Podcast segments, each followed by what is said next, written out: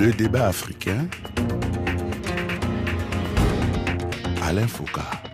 35 ans après son assassinat, le procès s'est tenu et les coupables ont été condamnés.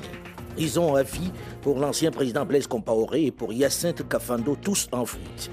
Cet épilogue du procès de l'assassinat de Thomas Sankara, l'ancien président du Faso, salué par une bonne partie de l'Afrique qui réclamait justice, relance le débat sur la capacité des juridictions africaines. Après la condamnation en avril 2017 à Dakar au Sénégal de l'ancien président Hissène Abré du Tchad à la perpétuité pour crime de guerre, Premier procès tenu en Afrique en application du principe de compétence universelle, celui qui s'est tenu à Ouagadougou conforte un nombre important des adversaires de la Cour pénale internationale dans l'idée que l'Afrique doit pouvoir juger sur son sol les Africains. Évidemment, le cas du président Laurent Gbagbo, enfermé pendant une dizaine d'années pour rien, cadeau comme on dit à Bidjan en Côte d'Ivoire, alimente les commentaires. Est-ce vraiment envisageable? La justice africaine a-t-elle les moyens de juger ses personnalités, ses criminels et ses anciens dirigeants? Bonjour à tous et bienvenue dans le débat africain consacré ce dimanche à la capacité de la justice africaine. Avec au téléphone, dans plusieurs capitales africaines, quelques professionnels. D'abord, maître Josette Kadji, avocate au barreau du Cameroun, membre de l'équipe de défense de Charles Blé-Goudé lors de son procès à la CPI. Elle est en direct aujourd'hui de Douala, la capitale économique camerounaise. Bonjour, maître Josette Kadji. Bonjour, euh, Alain. Second invité de ce plateau en direct cette fois-ci de N'Djamena, la capitale du Tchad, maître Jacqueline Moudeina, l'avocate tchadienne des victimes de Hissène Abré et ancienne présidente de l'Association tchadienne pour la promotion et la défense des droits de l'homme. Bonjour maître Jacqueline Moudeina. Bonjour Alain Foucault. Notre troisième invité est en direct de Ouagadougou, Burkina Faso, maître Benewende Stanislas Sankara, avocat de Mariam Sankara, la veuve du président assassiné, ancien ministre. Bonjour maître Benewende Sankara. Oui, bonjour euh, à tous. Alors, maître euh, Benouende Sankara, satisfait du verdict de la Cour Vous avez obtenu justice? Euh, Satisfait, mais je préfère parler de soulagement. justice obtenue, mais pas totalement, parce que il s'est avéré que le président Blaise Compaoré n'a pas agi avec euh, simplement des Burkinabés, mais il y a des complicités certainement extérieures que les juridictions burkinabées n'ont pas pu appréhender et ouvrir un dossier d'expulsion en conséquence. Alors j'ai envie de comprendre, maître Benewende Sankara, vous voulez dire que dans ce procès, il y a des gens qui n'ont pas pu être condamné parce que ce n'était pas de la juridiction internationale, parce que c'était de la justice burkinabé tout simplement? Euh, Vous savez, euh, quand le président Thomas Sankara a été assassiné le 15 octobre 1987, euh, ça fait déjà 35 ans, au niveau du Burkina Faso, on ne faisait pas d'illusion quant à savoir quels sont les assassins locaux.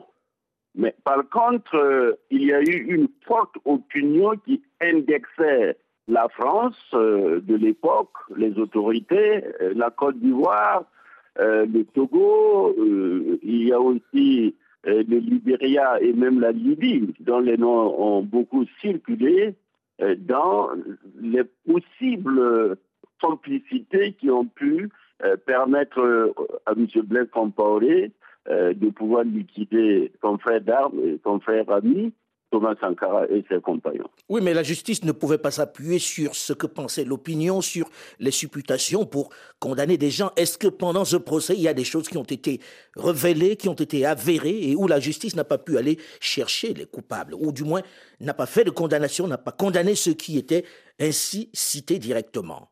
Euh, Voilà, c'est qui est très symptomatique dans le procès euh, du président Thomas Sankara. D'abord, il faut retenir que pendant dix bonnes années, euh, sous le régime Compaoré, euh, il n'y a pas eu d'enquête. À, plus forte raison, parler d'une institution sérieuse. Donc, la veuve Sankara et ses enfants étaient obligés de porter la plainte devant un juge d'instruction. Ça, c'est un fait majeur qui dénote euh, déjà du déni euh, de justice qui va caractériser le procès. Deuxième chose, euh, en fait, c'est parce qu'il y a eu une insurrection au Burkina Faso en 2014. Et l'une des aspirations essentielles, c'était pour les Burkinabés de revendiquer euh, la vérité et la justice euh, dans beaucoup de crimes de sang. Pas seulement le dossier du président euh, Thomas Sankara. Mais, dans le même temps, c'est déjà un grand pas que le procès de son assassinat ait eu lieu. Cette personne ne s'y attendait. C'est un vrai avantage, c'est un vrai pas en avant, non? Je vais expliquer pourquoi il n'y a pas le volet international. Mhm. Euh, le juge a rendu sa décision de clôture euh, euh, en 2020 et quand il faisait justement le renvoi devant le tribunal militaire de Ouagadougou, il a fait ce qu'on appelle la disjonction. Pour dire que le volet international, le président Macron avait promis les archives déclassifiées qui ne venaient pas, et comme euh, il avait déjà au plan national, au plan burkinabé, tous les éléments de preuve qui lui permettaient de clôturer son dossier euh, pour que le jugement soit rendu à ce niveau, il l'a fait par une ordonnance de renvoi. Maintenant, la disjonction voudrait que si euh, les partis veulent éventuellement ouvrir une information sur les aspects internationaux, euh, libre à elle. Donc la décision qui a été rendue dans un procès vraiment équitable, je le souligne avec force, euh, les accusés ont eu droit depuis l'instruction euh, il y a six ans de cela à euh, des avocats qui se sont Mais en même temps, les avocats, les avocats de Blaise Compaoré ont jugé que ce n'était pas un procès équitable. Donc là, on peut épiloguer longtemps, mais une chose est certaine, la justice a été rendue. Aujourd'hui, pensez-vous à un moment ou à un autre, puisque vous évoquez l'aspect international, qu'il puisse y avoir un autre procès? Et que ça montre que la justice burkinabé avait les mains liées finalement pour ne pas juger de façon globale cette affaire franchement, la justice burkinabé avait les mains libres parce que en amont, euh, comme je vous parlais... Donc, lié ou euh, libre? On n'a pas bien entendu. Lié ou libre? Libre. Libre. Libre. Mhm. La justice burkinabé est indépendante. Les juges, les magistrats ont été dans leur liberté. Et cela grâce à des réformes qui ont eu lieu suite à l'insurrection et sous la transition les magistrats ont obtenu des réformes que l'on appelle le pacte sur la justice. Et ce pacte, désormais, euh, fait que le chef de l'État n'est plus le président du Conseil supérieur de la magistrature. Donc, les magistrats ont recouvré leur indépendance et peuvent dire le droit, sans pression de l'exécutif.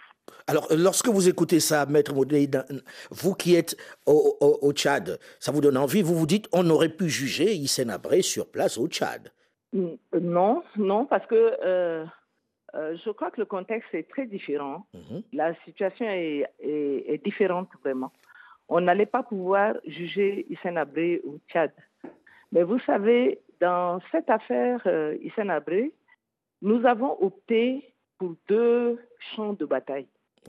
Donc à Dakar, c'était euh, une plainte contre la seule personne de, de Abré. Mhm. Et au Tchad, c'était tous ces sbires qui étaient poursuivis devant les juridictions tchadiennes. Malheureusement pour nous, pour des raisons euh, que nous connaissons très bien, parce que euh, ce sont des personnes qui ont œuvré sous Hissène Abré, qui sont revenus aux commandes pendant que nous, on a cherché à mettre fin à l'impunité de Hissène Abré et de ses complices. Vous voulez dire sous la, présidence du président Idriss Déby? Non. Mhm. Non, des gens qui ont, qui ont œuvré sous Hissène Abré, qui sont revenus euh, euh, sous le régime de, de Idriss Déby. Mhm. Mais dans le même temps, euh, Idriss Déby était aussi avec Hissène Abré, donc il faisait partie de l'administration Abré. Il mhm. a été chef d'état-major général de Hissène Abré. Et tout ce qui était aux commandes au moment où nous, on voulait euh, poursuivre, et Hissène Abré et ses complices, euh, tous ses complices étaient euh, pratiquement aux commandes. Mhm. Le ministère de l'Intérieur était truffé des ex-agents de la direction et de la documentation et de la sécurité mhm. sous Hissène Abré. La police également. Et c'était ces personnes que nous, on envisageait poursuivre et que nous avons poursuivi d'ailleurs. C'est-à-dire, ceux qui étaient aux affaires euh, ne pouvaient pas être poursuivis. Voilà pourquoi le procès s'est passé plutôt, euh, plutôt au Sénégal, du moins le procès de Hissène Abré. Alors, dans le cas de Charles Blé que vous défendiez, euh, maître Josette Kadji, quand vous écoutez ce qui vient de se passer au Burkina, vous vous dites, on aurait pu ne pas l'envoyer à la haie? Oui, enfin, oui et non. Je veux d'abord dire que je suis admirative de ce qui s'est passé au, Burkina. C'est vraiment un bon point pour euh, la justice en Afrique. Euh, cette justice a été rendue sereinement et en respectant les droits de toutes les parties en, cause. Et vraiment, c'est un bon point pour, euh, le Burkina. pour ce, qui concerne Blé oui et non, parce que on a vu les procès qui se sont passés euh, euh, en Côte d'Ivoire concernant euh, Madame Bagbo, concernant les même Blé lui-même qui, qui, a, qui est sous le coup d'une condamnation. ils ont été lourdement condamnés sur place en Côte d'Ivoire, alors qu'à la CPI, ils ont été tout simplement relâchés. Et voilà, et mmh. pour pratiquement les mêmes faits, ce qui est absolument euh, incohérent. Donc, euh, Donc finalement, pour vous, vous dites, euh, c'était bien qu'on les envoie à la Cour pénale internationale parce que sur place, on les aurait condamnés. Moi, je suis tenté de dire cela, vu le résultat de ce qui s'est passé à la Cour, à la CPI, mm. bien sûr. Mais en tant qu'Africaine, je ne suis pas très, très convaincue de ce que les, les, les, Africains soient jugés comme ça par cette euh, CPI. On entend beaucoup les gens dire non, on ne veut pas aller à la CPI, on préfère qu'on juge sur place. Mais dans le cas d'espèce de Laurent Barbeau et de Charles Blégoudet, ils ont été libérés. Et alors qu'ils étaient condamnés chez eux, est-ce que ça ne pose pas directement le problème même de la compétence des juridictions africaines, de leur indépendance, maître Kadji? Oui, euh, l'indépendance des, juridictions africaines est sujette à caution, ça c'est sûr. Mhm. C'est pour ça que pour moi, je préférerais qu'on crée un tribunal pénal international ou, en, Afrique. Qui soit propre à l'Afrique. Mhm. Voilà, oui, tout à fait. Localisé par exemple à Arusha. Mais est-ce qu'il n'existe pas déjà ce tribunal pour l'Afrique? Il y a une cour africaine des droits de l'homme. Il y a une cour africaine des droits de l'homme, oui. Mhm. À Arusha. Mais cette cour, la compétence de cette cour est un peu limitée. Moi, je proposerais qu'on élargisse la, compétence de cette cour et qu'elle puisse juger tout ce qui touche les autorités, ou je veux dire les, gouvernants africains, qu'ils ne soient plus qui sous ou... Voilà, moi je dis déportés même, parce que ce qui s'est passé avec euh, le président euh, Bagbo et Blégoudé, ils ont carrément été emmenés comme ça, nuitamment, sans rien. C'est vraiment de la déportation. Donc, euh, je, plaide pour une cour euh, pénale internationale en Afrique, parce que je ne suis pas pour l'impunité non plus. Alors, lorsqu'on regarde les trois cas, c'est-à-dire un président qui a été assassiné et les auteurs ont été jugés sur place et condamnés, même si ça a pris 35 ans, et un autre président qui s'est enfui et qui a été jugé dans le pays d'accueil au Sénégal, et puis un troisième, cas où on a déporté, comme vous le dites à l'instant, les accusés à l'international. On se dit, est-ce que c'est réellement faisable de juger les Africains, du moins les dirigeants, dans leur pays? Là, je m'adresse à Maître Benewende Sankara. Au-delà de, du Burkina, où c'est finalement une junte aux affaires qui a permis cette justice, est-ce que vous pensez que c'est envisageable dans un pays normal, avec des institutions normales qui fonctionnent à l'africaine? Eh bien, euh, monsieur Alain Foucault, vous voit euh, la triste euh, réalité de savoir est-ce que dans un pays normal, quand vous dites pays normal, j'allais dire, à contrario, est-ce que nous avons des États normaux susceptibles de garantir l'indépendance à la justice et dire le droit et rendre la justice au nom euh, de nos peuples. C'est là toute euh, la problématique, la grosse question. Voyez-vous, euh, les Africains ont même été en avance par rapport au droit pénal international. Euh, je veux par exemple citer euh, le protocole de, de, juillet 1991 sur la CDAO et même la Cour africaine. La, communauté économique des États de l'Afrique de l'Ouest. Mhm. Est une volonté née de la naissance de l'OUA, devenue plus tard Union africaine. Mais le statut de Rome qui est venu en juillet 1998 a pratiquement imposé aux États africains une justice supranationale. À quelle enseigne que la Cour africaine, finalement, est dans une espèce de léthargie qui ne s'explique pas. Moi, j'ai eu la chance de défendre un dossier devant la Cour africaine à Arusha, mais le, vrai problème, c'est à l'intérieur du Burkina Faso qu'il y avait cette pression qui faisait en sorte que le pouvoir euh, en place, qui tanguait, qui était menacé de tomber, a été obligé d'exécuter euh, cette décision euh, rendue par la Cour africaine de Arusha dans l'affaire Norbert Zongo. Mais ça ne concerne en réalité que les réparations. L'affaire pénale est toujours là il n'est pas jugé. Mais d'après vous, d'après vous, qu'est-ce qui rend ces juridictions aussi léthargiques? Vous qui y avez été, comment l'expliquer? Est-ce le poids des différents chefs d'État? C'est quoi exactement? En, réalité, en réalité, beaucoup de chefs d'État ont les mains cachées de ça. Beaucoup de chefs d'État sont englués dans les affaires de crimes économiques. Beaucoup de chefs d'État ont peur de leur propre justice. Et d'ailleurs, chez nous, au Burkina, à un moment donné, vous aviez des magistrats qui étaient fiers de dire qu'ils étaient des magistrats de service. C'est ça qu'il faut combattre. Et c'est pourquoi je dis votre question est pertinente quand vous parlez d'État normaux. Un État normal, c'est la séparation des pouvoirs. Et le Burkina s'est battu justement pour faire ce qu'on appelait le pacte sur le renouveau de la justice et garantir aux magistrats cette indépendance-là. C'est cela qui nous a permis de faire le jugement. Mais vous voyez que c'est en l'ensemble de Blaise Compaoré, puisqu'il a été obligé de fuir et il refuse de revenir au Burkina Faso quand bien même il est sous mandat d'arrêt international. Mais lorsqu'on entend ça, on a envie de dire, mais comment est-ce que dans le même temps, vous pouvez demander que les chefs d'État, les dirigeants africains indélicats soient jugés sur place, Maître Moudena Est-ce qu'il n'y a pas quelque chose de, on va dire, d'incongru? Parce qu'à ce rythme-là, si les chefs d'État ont déjà la main sur la justice, c'est impossible de les juger sur place. Vous savez, je parlerai bien du, Tchad. C'est le mhm. cas que je connais le mieux. D'abord, il manque de la volonté politique pour pouvoir assainir la justice. Chez nous, au Tchad, la justice, elle est complètement malade. Notre justice est aux ordres. Et je pense qu'il euh, en est de même dans beaucoup de pays. ah oui, dans beaucoup de pays africains, oui. Dans, Pas que d'Afrique d'ailleurs. Dans pays africains, il en est de même. la justice est complètement malade, la justice est aux ordres.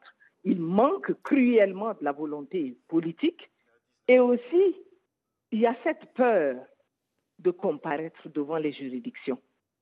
Vous savez, nos chefs d'État savent manger, si je peux le dire vulgairement, mais quand il s'agit de la justice, ils tremblent. Donc, aucun chef d'État africain n'est d'accord pour pouvoir assainir la justice de son pays.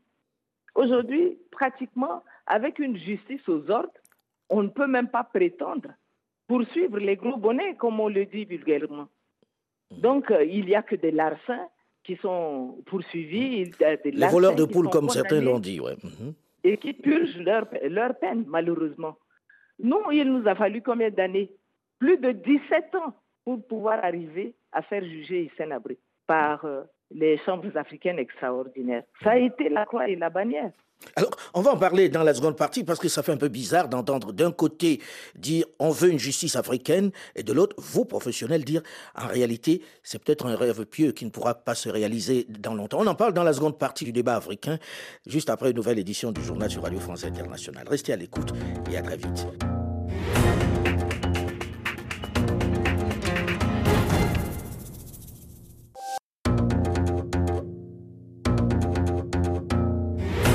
Le débat africain. Alain Foucault. La justice africaine est-elle outillée pour juger ses dirigeants indélicats? Est-elle suffisamment outillée et indépendante pour se passer des juridictions internationales telles que la CPI, que beaucoup au Sud perçoivent, à tort ou à raison, comme un instrument aux mains de certaines puissances occidentales, un tribunal pour chef d'État du Sud Bonjour et bienvenue à tous ceux qui nous rejoignent seulement maintenant dans la seconde partie du débat africain consacré ce dimanche à la justice africaine face à certains de ses dirigeants. Avec au téléphone dans plusieurs capitales africaines, quelques professionnels. D'abord, maître Josette Kaji, avocate au barreau du Cameroun, membre de l'équipe de défense de Charles Blé Goudé lors de son procès à la CPI. Elle est en direct aujourd'hui de Douala, la capitale économique camerounaise. Second invité de ce plateau, en direct cette fois-ci de N'Djamena, la capitale du Tchad, maître Jacqueline Moudeina, avocate tchadienne des victimes de Hissène Abré et ancienne présidente de l'association tchadienne pour la promotion et la défense des droits de l'homme. Notre troisième invité est en direct de Ouagadougou, maître Benewende Stanislas Sankara, avocat de Mariam Sankara, la veuve du président assassiné, ancien ministre. Voilà pour notre plateau. Alors nous avons terminé la première partie en évoquant l'idée d'une justice africaine pour les Africains.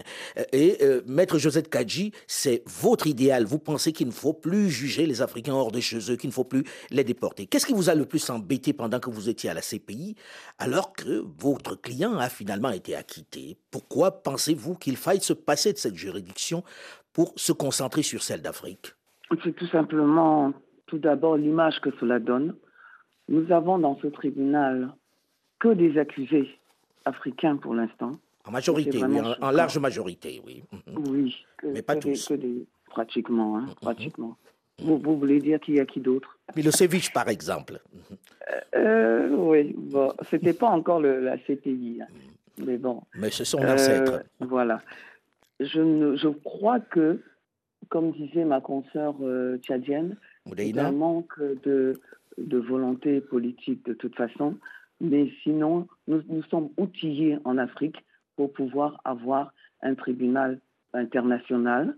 Mais le seul euh, problème, c'est qu'il faudrait que ce tribunal soit localisé quelque part où les, les, les, les magistrats qui siégeraient et, ainsi que les avocats aurait les mains libres. Parce que pour l'instant, c'est ça le problème. où est-ce que vous l'imaginez, ce tribunal où les avocats et les juges auraient les mains libres? Dans une Afrique actuelle, qui n'est pas virtuelle, qui est là. À quel pays vous pensez et pourquoi ces pays-là? On pourrait commencer par exploiter ce qu'on a déjà à Arusha. Mm. On a déjà cette cour, on a ces euh, salles d'audience, on a tout ce qu'il faut et on peut essayer par parce qu'il faut un début à tout. On ne peut pas se dire tout le temps non, on ne peut pas faire parce que parce que. Il faut qu'on essaye. Et peut-être en le faisant, les magistrats se sentant euh, hors de, de portée des, des, des sanctions qu'ils pourraient avoir dans leur pays, puisqu'il s'agit d'une cour qui a été mise en place par l'Union africaine.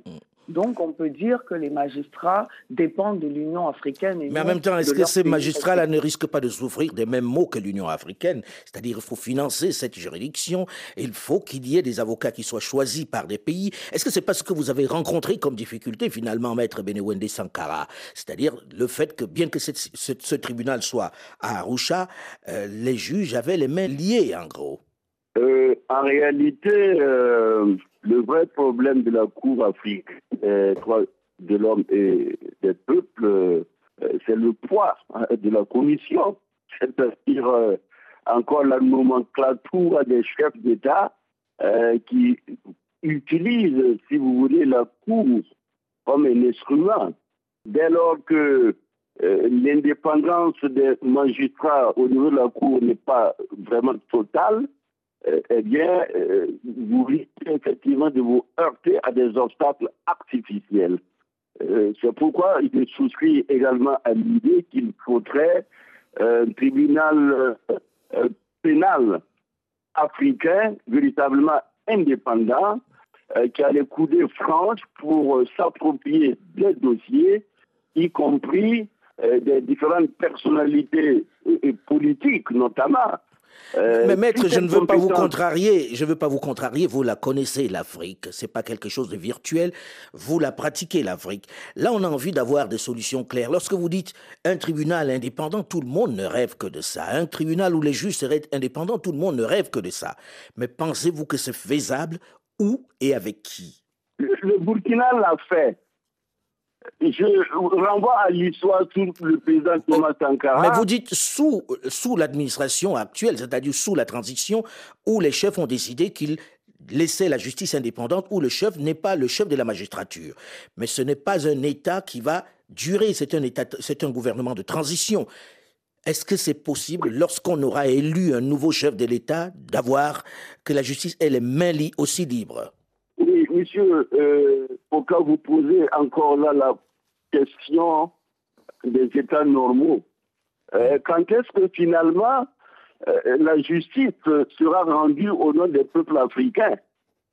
Si tel est le cas, moi je soutiens que un tribunal pénal africain qui représente euh, les intérêts fondamentaux des peuples africains devrait pouvoir mettre ses intérêts au-dessus des intérêts politiques partisans de quelques groupuscules politiques que ce soit.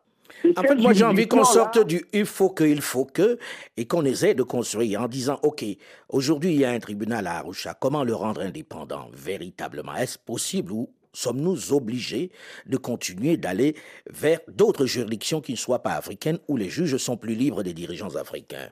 Je ne suis pas de ceux qui pensent qu'il faut déporter nos chefs d'État vers la haine. C'est pourquoi je pense qu'on peut crédibiliser la Cour africaine des droits de l'homme et des peuples en relisant les textes fondamentaux pour créer euh, justement les conditions d'une juridiction africaine indépendante qui reflète les intérêts de nos populations. Et cela est possible. Cela est possible. Où? À Arusha, cela est possible. Dans quel endroit et avec qui? Puisque vous-même vous disiez tantôt que plane toujours l'ombre des anciens dirigeants ou des dirigeants actuels sur ces juridictions-là, sur les juges. Si on veut être très concret, où est-ce qu'il faut aller chercher les juges? En dehors de l'Afrique pour venir les juger en Afrique ou bien doit pas du tout. Nous avons des juges intègres. Et l'exemple que je cite, oui, l'exemple que je cite, au, avec euh, le protocole sur le renouveau de la justice, là, c'est le fruit de la lutte du peuple burkinabé. L'exemple que je voulais citer sur le TPR avec le président Sankara, qui a amené de Bamako à Ouagadougou Moussa Ngom enchaîné, c'était une volonté politique. Et c'est ce que les Africains veulent et ce que les Africains attendent de nos dirigeants. Euh, Maître Moudeina, vous partagez ce point de vue. Est-ce que vous avez une proposition dans ce sens pour que, comme la plupart des Africains, on envisage désormais de les juger sur place, puisqu'il y a déjà un succès avec Thomas Sankara, il y a eu Hissène Abré. Qu'est-ce qui peut être fait concrètement pour qu'ils ne soient plus déportés Puisque, question d'image, comme le disait euh, Maître Josette Kadji, ça fait moche de voir des dirigeants déportés pour aller être jugés par d'autres dans des tribunaux avec des gens qui ne connaissent pas forcément l'environnement africain. Moi, je veux bien, je veux bien que tout se passe en Afrique. Vous voyez, par exemple, les chambres africaines extraordinaires. Ça a été une cour ad hoc. Mais on aurait pu, au lieu que cela soit une cour ad hoc, on aurait pu penser un peu plus longtemps et euh, en faire une cour permanente, par exemple. Et, cela est, possible. On a parlé tout à l'heure avec qui et comment, mais avec des magistrats intègres qui existent dans cette Afrique-là. Mhm. Et ce sont ces magistrats intègres-là qui très souvent font les frais de ceux qui euh, mettent nos, justices aux ordres. Mais ces, ces magistrats existent. On peut faire, on peut établir cette cour-là avec ces magistrats et empêcher que nos dirigeants aillent se faire euh, jugés à l'extérieur. Mmh. Et ça, ça a été vraiment notre, notre souhait au départ quand on a voulu mettre fin à l'impunité de, de Abré. On a cherché d'abord à le faire en Afrique. Et quand il n'a pas été possible, on s'est tourné vers l'Europe en vertu de la, la, loi sur la compétence universelle, dans mmh. certains pays, et nous, c'était euh, euh, en Belgique. Mais n'empêche qu'en faisant cela, qu'on continue à faire notre plaidoyer auprès des Africains. C'est ce qui a donné cet accord qui était intervenu entre le Sénégal et l'Union africaine pour mmh. pouvoir créer ces chambres africaines extraordinaires. Malheureusement, ces chambres africaines extraordinaires étaient ad hoc. Mmh. Elle n'était pas permanente. Il faut qu'elle devienne permanente, selon vous.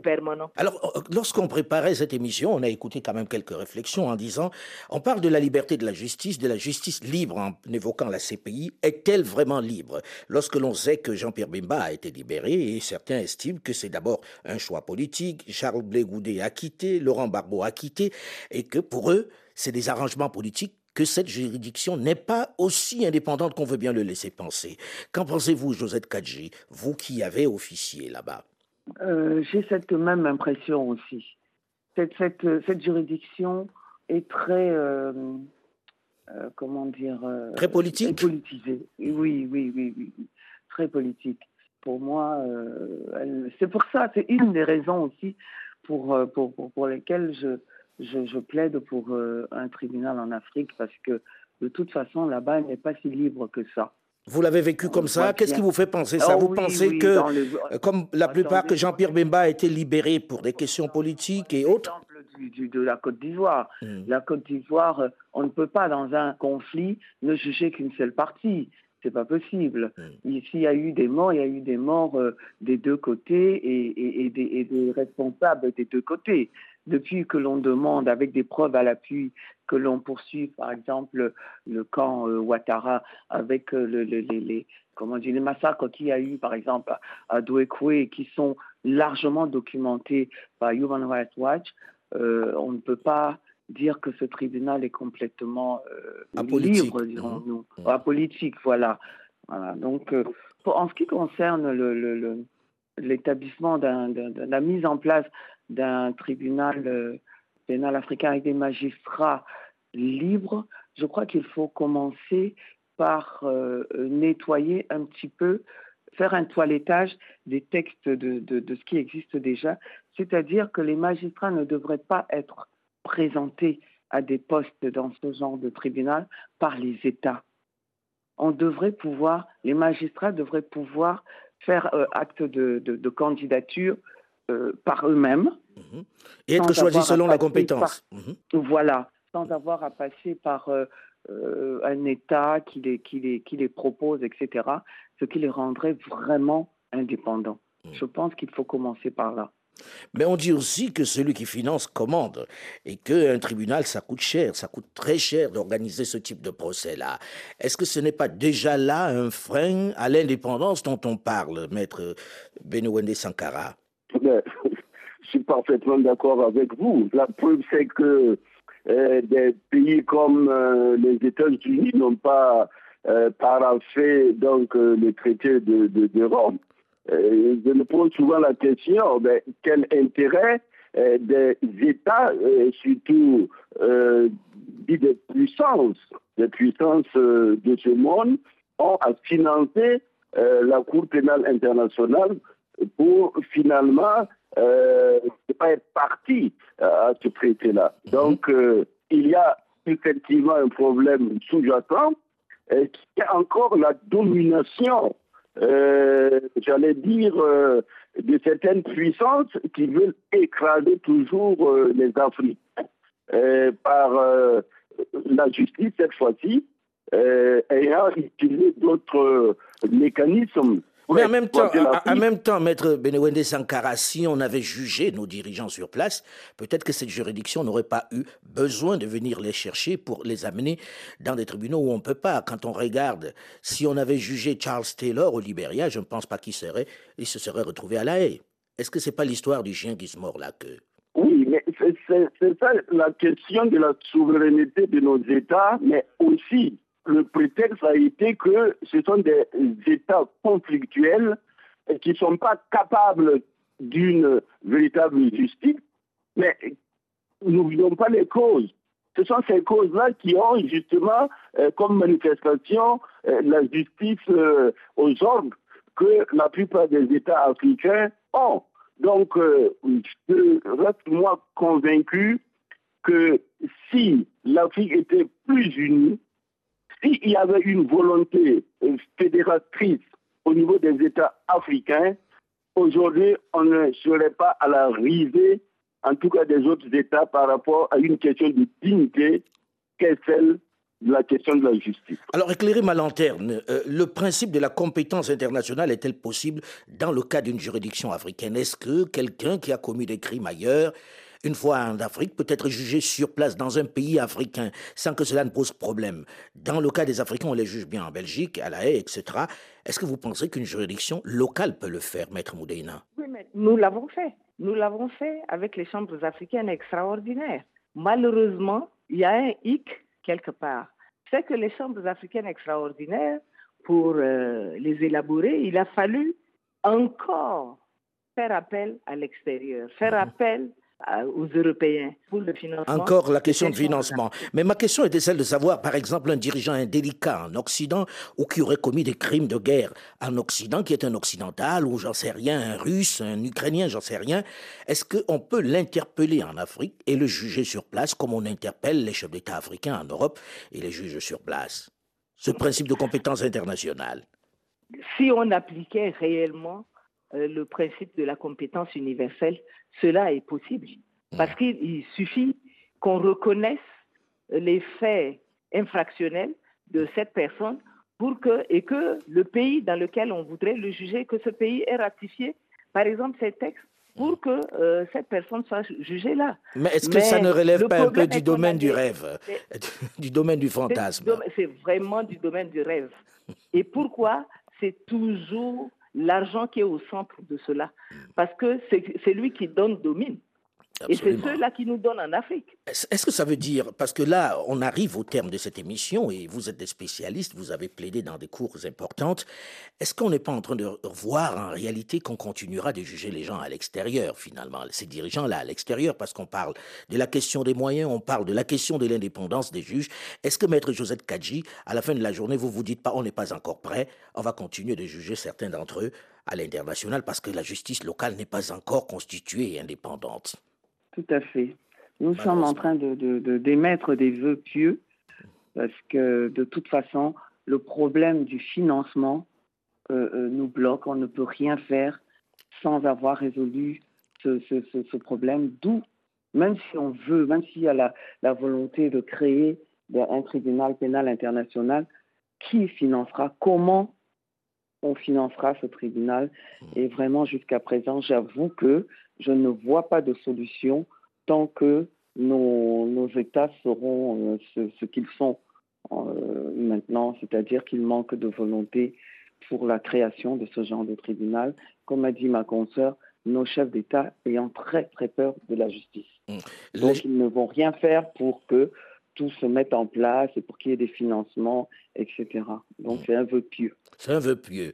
Euh, Maître Benouende Sankara, vous aussi, vous partagez ce point de vue, non, en attendant ce que je voudrais peut-être euh, ajouter pour relativiser, c'est que dans le cadre de la coopération internationale en matière de justice, euh, il y a des accords euh, bilatéraux, par exemple le Burkina avec la France, il y a les accords multilatéraux et il y a des accords qui vont au-delà, par exemple au niveau africain, au niveau donc euh, également des Nations Unies. Donc, euh, de ce point de vue-là, par exemple, à ce qui concerne Blaise Compaoré, la Côte d'Ivoire refuse de l'extrader en disant que sa loi nationale mmh. ne permet pas d'extrader un Ivoirien.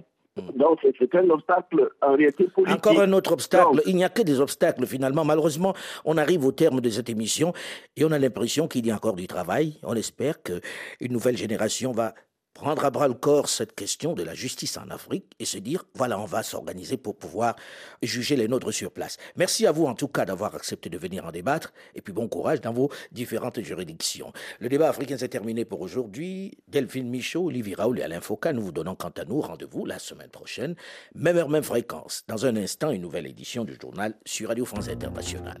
Restez à l'écoute et à très vite.